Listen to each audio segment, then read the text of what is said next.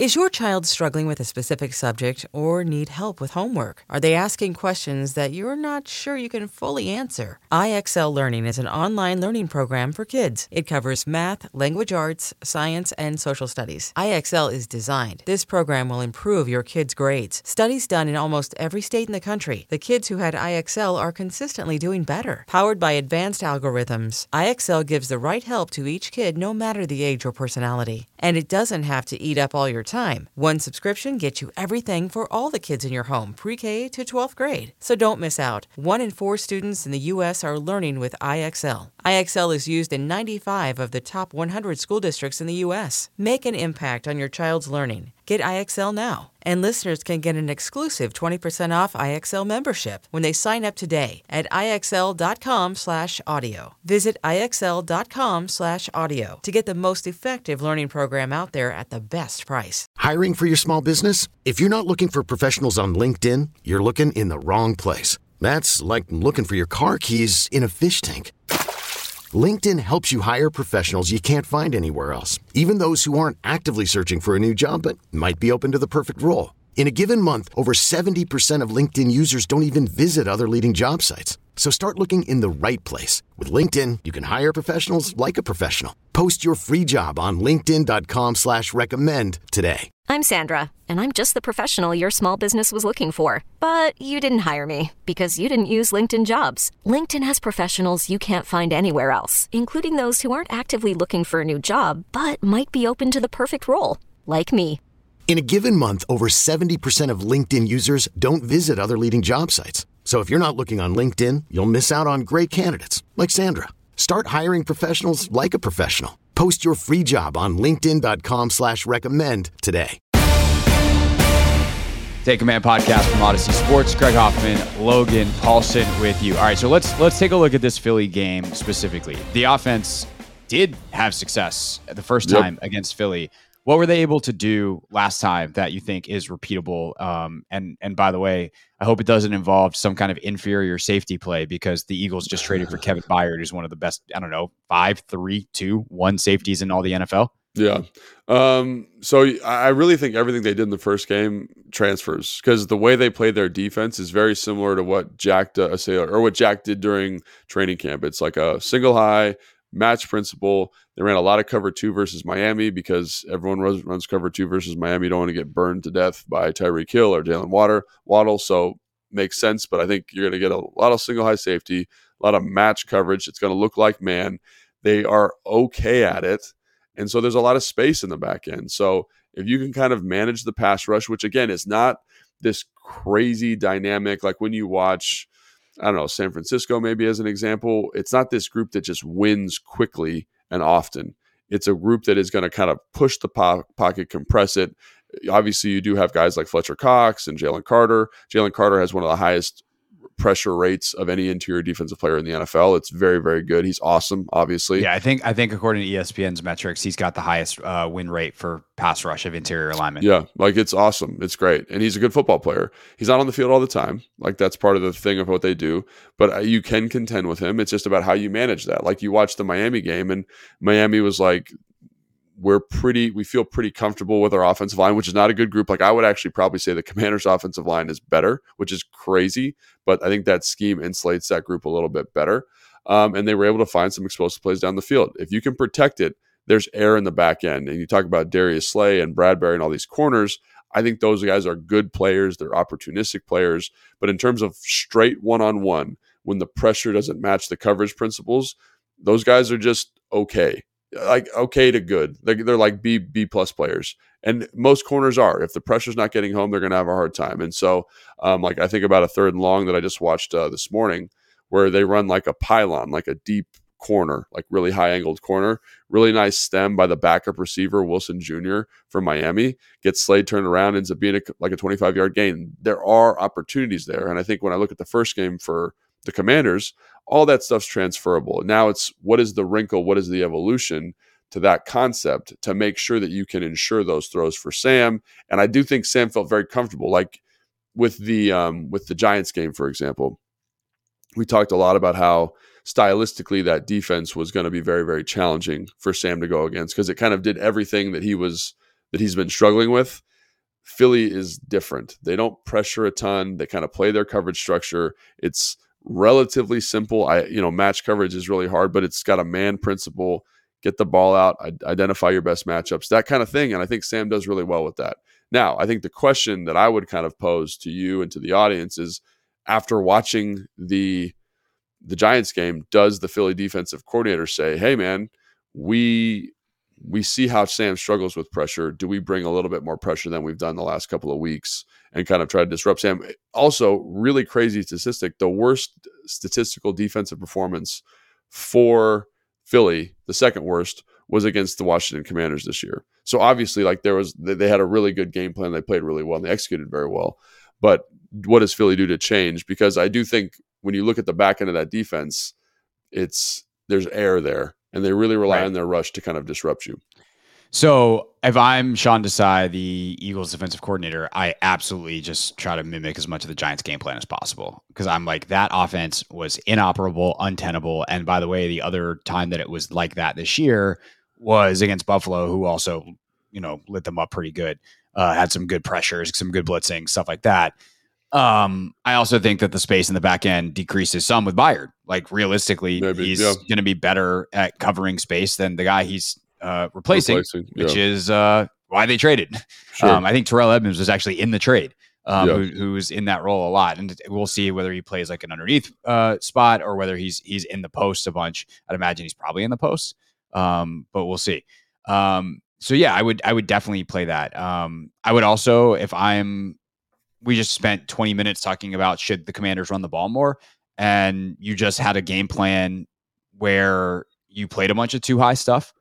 I would keep that game plan in. I would play a bunch of two high. I'd be like you guys killed us last time in the single high stuff. Mm. we're going to dare you to run the football because we know you don't want to and you're not that good at it I would I would dare Washington run the football. That's me. Um, I kind of have a Belichickian mindset when it comes to defense, where what's made Belichick great for 40 years in the NFL is he has defenses that are capable of doing anything, right. and they just identify what the offense is bad at uh, and good at. They shut down the thing you're good at, like with extreme, like to an extreme, right? Right. Where they'll say, "We'll double your number." If you have one guy that's great, we'll double that guy literally the entire game um, and we'll make you do the thing that you're bad at. And if you beat yeah. us doing the thing you're bad at, congratulations, good job. And that's why Belichick is the winningest coach in the history of the league. Um, so that, yeah, if I'm if I'm Sean Desai, we just spent a week preparing for Miami, playing a bunch of uh, two high stuff. I would I would just keep that most of that game plan in against Washington. Very different offense, and you're doing it for different reasons, but my guys are hopefully comfortable with it, and that's how I would approach it.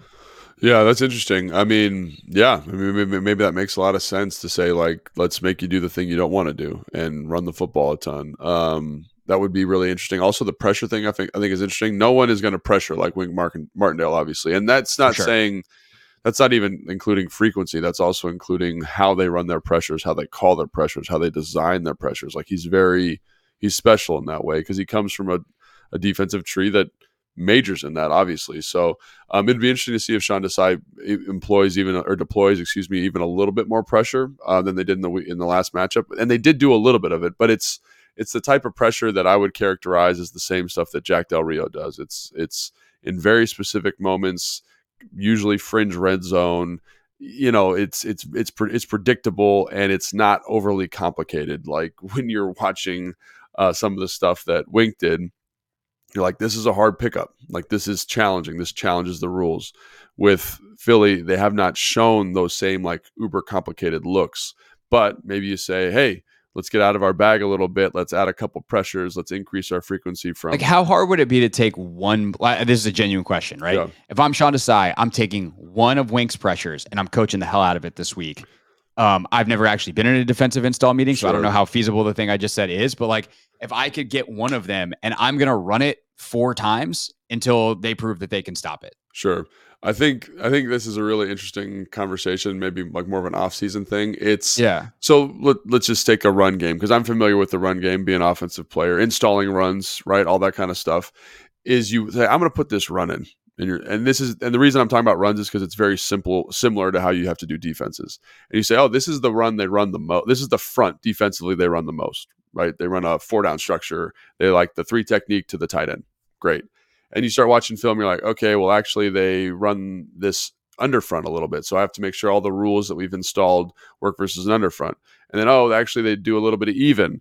And then they actually have a Sam on the ball in this look. Do all of our rules apply? So even installing one run, even though like you kind of know what they're going to do, it becomes right. this really labor intensive thing. And defense is even worse because right. there's so much variation in offensive. What formation. if they're in twelve? What yeah, if they do keep right. it tight? What if they spread? Right, and so gotcha. it becomes a little bit more challenging, especially if you don't major in it. So with the Giants, it's it's like pouring milk and pouring pouring water in your cup in the morning. It's oh well, we do this is what we do. We can put this in versus whatever we want because we know all the checks. We know what we're doing.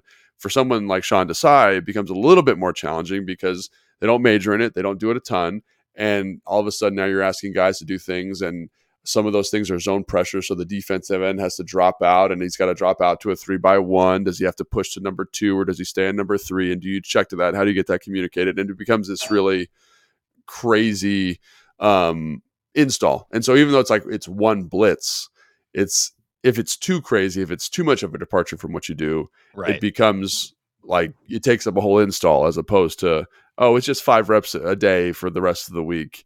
It's it's like right. is, is the juice worth the squeeze kind of thing. So, hey, I'm Brett Podolsky, co-founder of the Farmer's Dog. We make fresh food for dogs. We started the company when we saw what a huge difference it made in my own dog Jada when she stopped eating ultra-processed kibble and started eating fresh, whole food. The Farmer's Dog food isn't fancy. It's just real food delivered to your door in pre-portioned packs. It's better for them and easier for you. Get 50% off your first box at thefarmersdog.com slash podcast. That's thefarmersdog.com slash podcast. Right. I guess uh, if you can get it like, oh, hey, if they're in three by one on third down, we're let's check call. to it. Let's check to it. Yeah. Yeah. Let's check. Let's check to giant. And yeah. Sam's just gonna hear giant and go, oh no, no, please don't be, please don't be that thing. Um. Okay. Yeah. So, but but I think on a larger point, more transferable down in down out. Yeah, I would I would try to make the Commanders run. I would not let Terry have the big day that he had. I would not. I, I, would really, really challenge them to get out of their comfort zone, especially again week to week. You just installed something that's different than what you normally do against Miami, so there's a little bit of continuity there.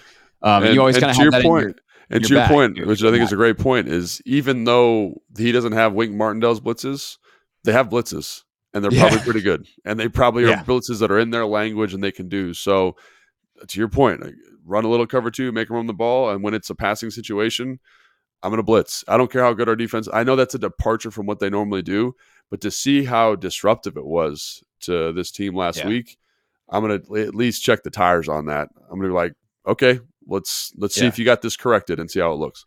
Well, speaking of, we should probably touch on the Commanders' offensive line and the fact that there's going to be changes. Um, now, we are recording this Thursday morning. Um, we do not know exactly what those changes are yet, um, but it does seem like Saahdiq Charles is going to be out uh, with the calf injury. Um, so there's, at the very least, going to be a change at left guard. Ron Rivera was non-committal to changes otherwise, including the potential for Tyler Larsen at center.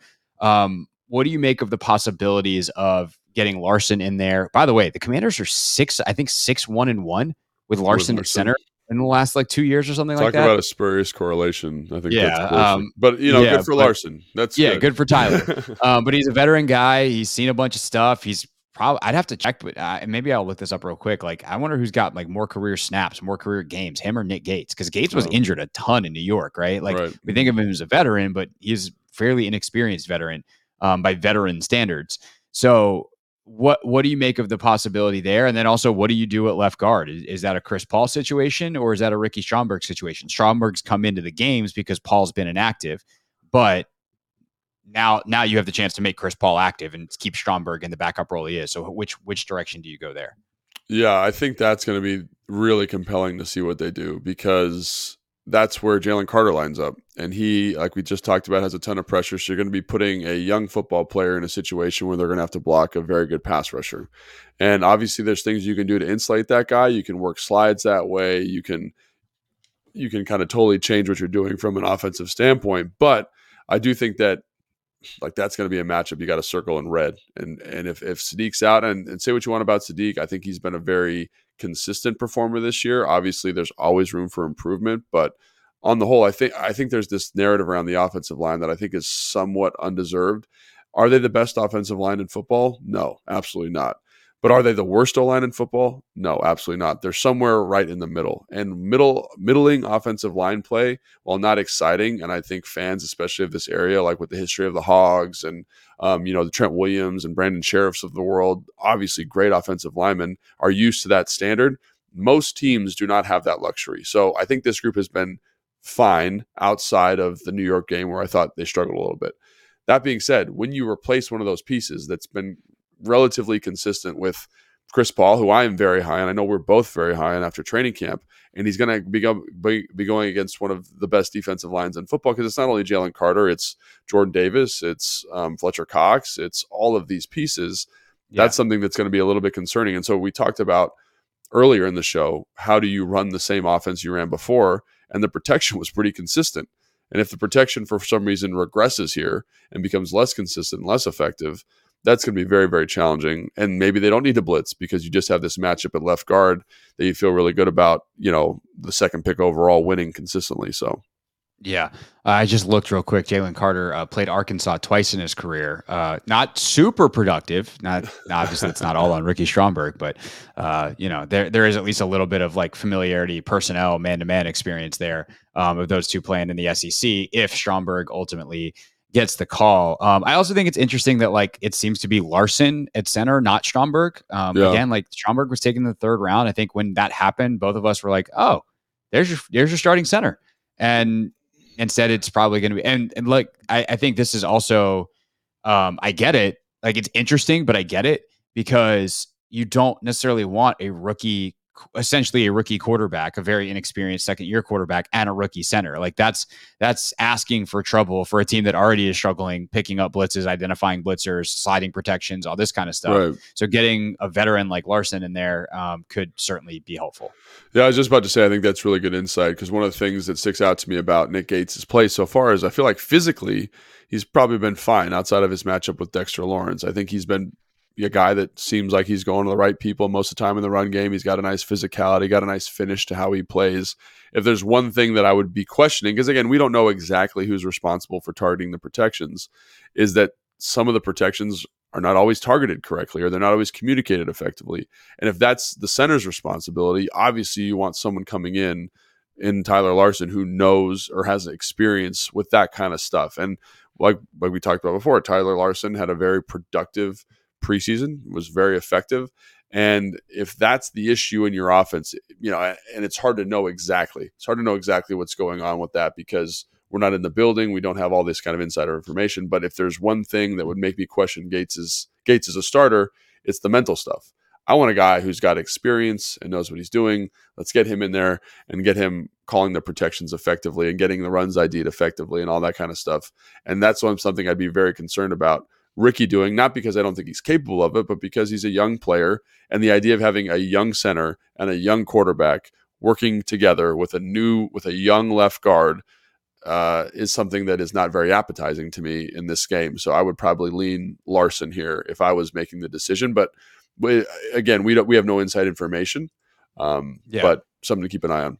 Uh, Gates has played 51 career games, but about half of those have been at guard. Larsen's played 93, wow. every single one of them at center. So um, the experience game certainly uh, one thing to consider this week as they make that call. Um, Anything else on the Commanders' offense versus this Philadelphia defense before we flip the field? And we talked a lot about the offensive line there and the quarterback, and again, that's a big storyline. But I also think the skill position players in the last matchup played really well. I think B Rob was effective running the football. Um, I think Logan Thomas had an excellent football game. Terry and Darius Slay. That's a matchup that is fun to watch every single time, and I feel like Terry's got a slight advantage. Jahan was productive at times. Um, can he continue to develop and grow, uh, build off that performance that he had against the Giants? Because, like we talked about, even though he dropped that that fourth and three at the end of the game, which is huge, he looked like he was his legs were back on, under him a little bit. He had some nice suddenness. He was open on some for for some big play opportunities. And now, can you hit some of those? Would be my question. So I do think I'm excited for the skill position group, but I do think the main story, like we just discussed, is the the slight musical chairs on the offensive line, and can somehow repeat that performance in terms of production. And then what does Philly do? Basically saying like that was our worst defensive perform one of our worst defensive performances of the year. How do we counteract that and what do they bring to the table? So very compelling on that side of the ball. And can this offense bounce back? And I think they can, but it's going to be challenging for sure.